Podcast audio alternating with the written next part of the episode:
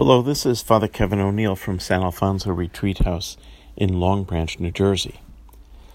I don't know if you have ever surprised yourself when you said something and caught yourself afterwards thinking or even saying out loud, Did I really say that?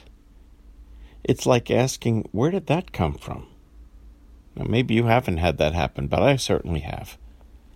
And I think it's a valid reaction to Jesus' words in today's gospel.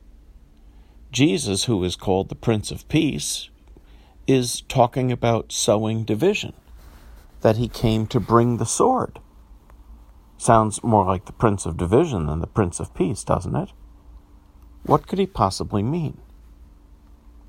Well, look at a couple of instances in Jesus' life. Remember when he cured a man with a deformed hand on the Sabbath? Sounds like a good thing to do if you can do it, doesn't it? And what happened? People criticized him for it. When you would think everyone would be cheering for the guy who is cured, you've got some who are all out to get Jesus. And then you've got Jesus telling people to love their enemies and to pray for those who persecute you. I can't imagine everyone cheering him on and saying, Oh, let's hear more things like this, Jesus. Just the opposite, I think. They'd say that there was something wrong with him. Pray for your enemies? The bottom line is that when Jesus lives and acts completely out of love, something that sounds harmless or even good, he meets division. Have you ever experienced this in your life? Has there been a time when you have done what you believe a follower of Jesus Christ ought to do, but were criticized for it? Maybe even within your own family? Was there a time when you stood up for what was right only to find yourself being made fun of by others or ostracized for a time? Maybe sticking up for someone who's being bullied or changing the conversation when people are bad mouthing someone else.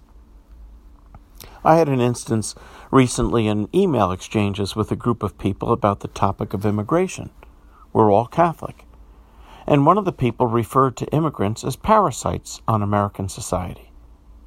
I wrote back and said, We can have our different political views, but we have to remember we're talking about people here, not parasites.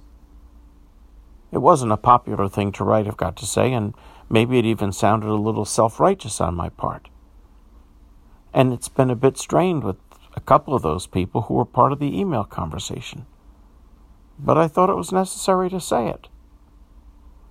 So Jesus is not in principle saying he wants us to be at odds with each other but he recognizes that in our lives, as in his, sometimes when we do a loving thing, when we stick up for those who are beaten down, when we say something kind when others are deriding someone, when we speak out for kindness when others are prejudiced and hurtful, we, like Jesus, might face division, even hatred.